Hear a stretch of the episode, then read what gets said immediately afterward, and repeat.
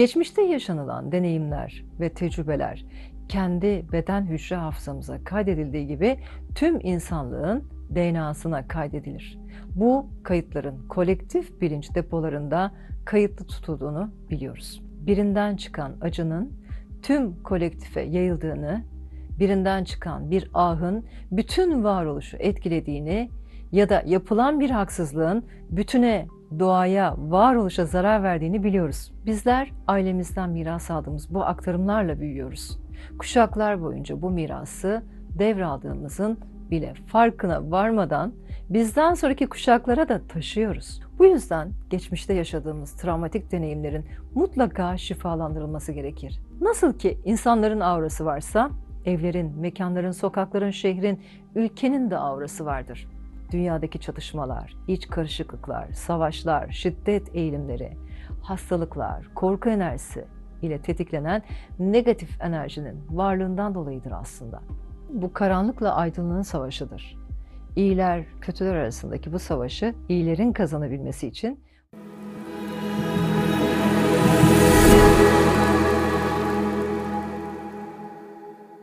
birçoğumuzun hayatında ne kadar uğraşırsak uğraşalım bir türlü çözemediğimiz, üstesinden gelemediğimiz sorunlar ya da aşamadığımız bariyerler vardır. Bazen bir şeylerin bizi kontrolsüzce yönlendirdiğini hissederiz ve bu durum kendi irademiz dışında gelişir. Bunların nedeni geçmişe dayanabilir ve bu hikaye bizimle başlamamış olabilir. Bunların altında yatan neden kuşaklar boyu yaşanan genetik aktarımlar olabilir. Geçmişte yaşanılan deneyimler ve tecrübeler kendi beden hücre hafızamıza kaydedildiği gibi tüm insanlığın DNA'sına kaydedilir.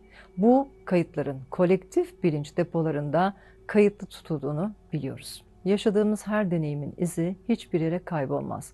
Bu depolara kaydedilir. Bu varoluşta yaşayan her birey bu bütünün bir parçasıdır ve herkes birbirine görünmez bağlarla bağlıdır. Birinden çıkan acının tüm kolektife yayıldığını, birinden çıkan bir ahın bütün varoluşu etkilediğini ya da yapılan bir haksızlığın bütüne, doğaya, varoluşa zarar verdiğini biliyoruz. Tıpkı bir kelebeğin kanadındaki esintinin çöldeki bir fırtınayı tetiklediği gibi zincirleme bir reaksiyonla dalga dalga insandan insana tüm kolektife yayılır.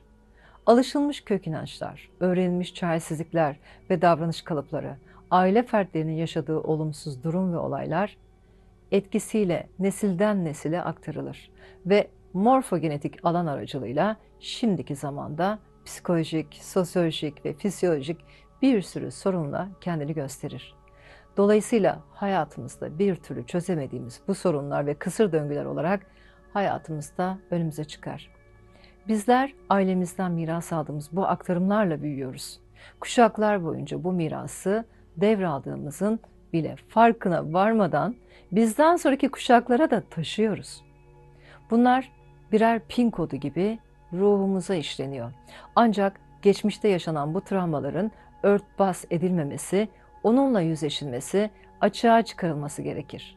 Kapatılan, üstü örtülen her travma yaşamda daha büyük travmaların önümüze çıkmasına neden olabilir.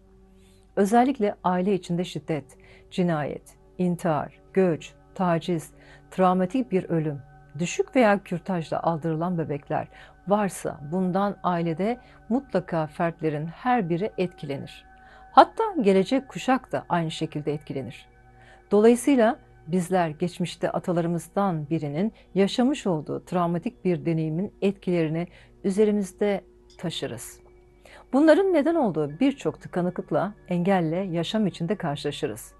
Atalarımızdan başlayarak aile diziminde bulunan herkesin nesiller boyu herkesi etkilediğini biliyoruz. Aile içinde genellikle konuşulmayan, saklanmış, reddedilmiş veya üzeri örtülmüş olan bu tür konular her ne olursa olsun bir şekilde kendini yaşam içinde gösterir.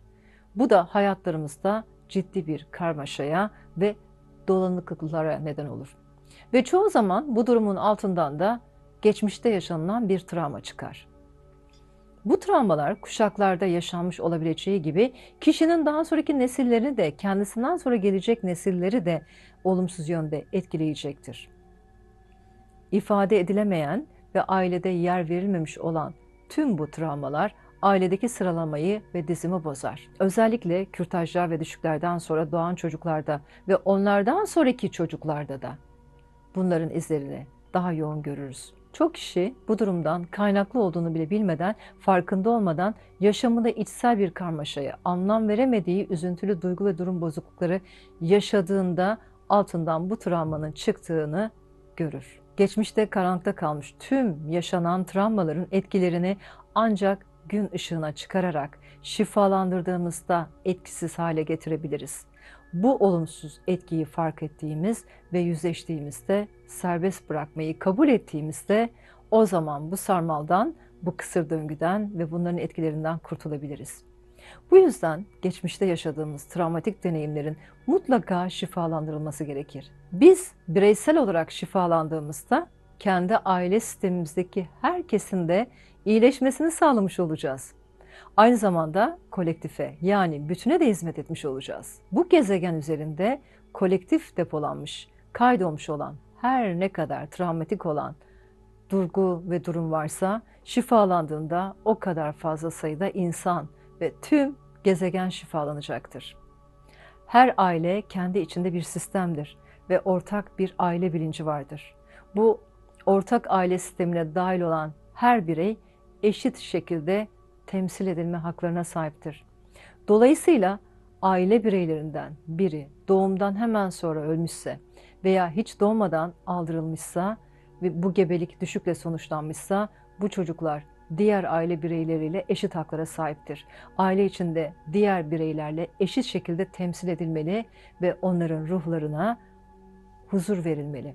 Geçmişte tüm atalarınız ölmüş yakınlarınızla kontratların iptali, kadersel ve karmik bağların şifalandırılması ile ilgili çalışmalar ve yaz kesme çalışmaları kanalımda mevcuttur. Bu çalışmaları yaparak onlarla vedalaşabilirsiniz. Onların size yüklediği tüm karmik sorumluluğu kaynağına iade edebilirsiniz. Bizi etkileyen sadece bu bağlar değildir.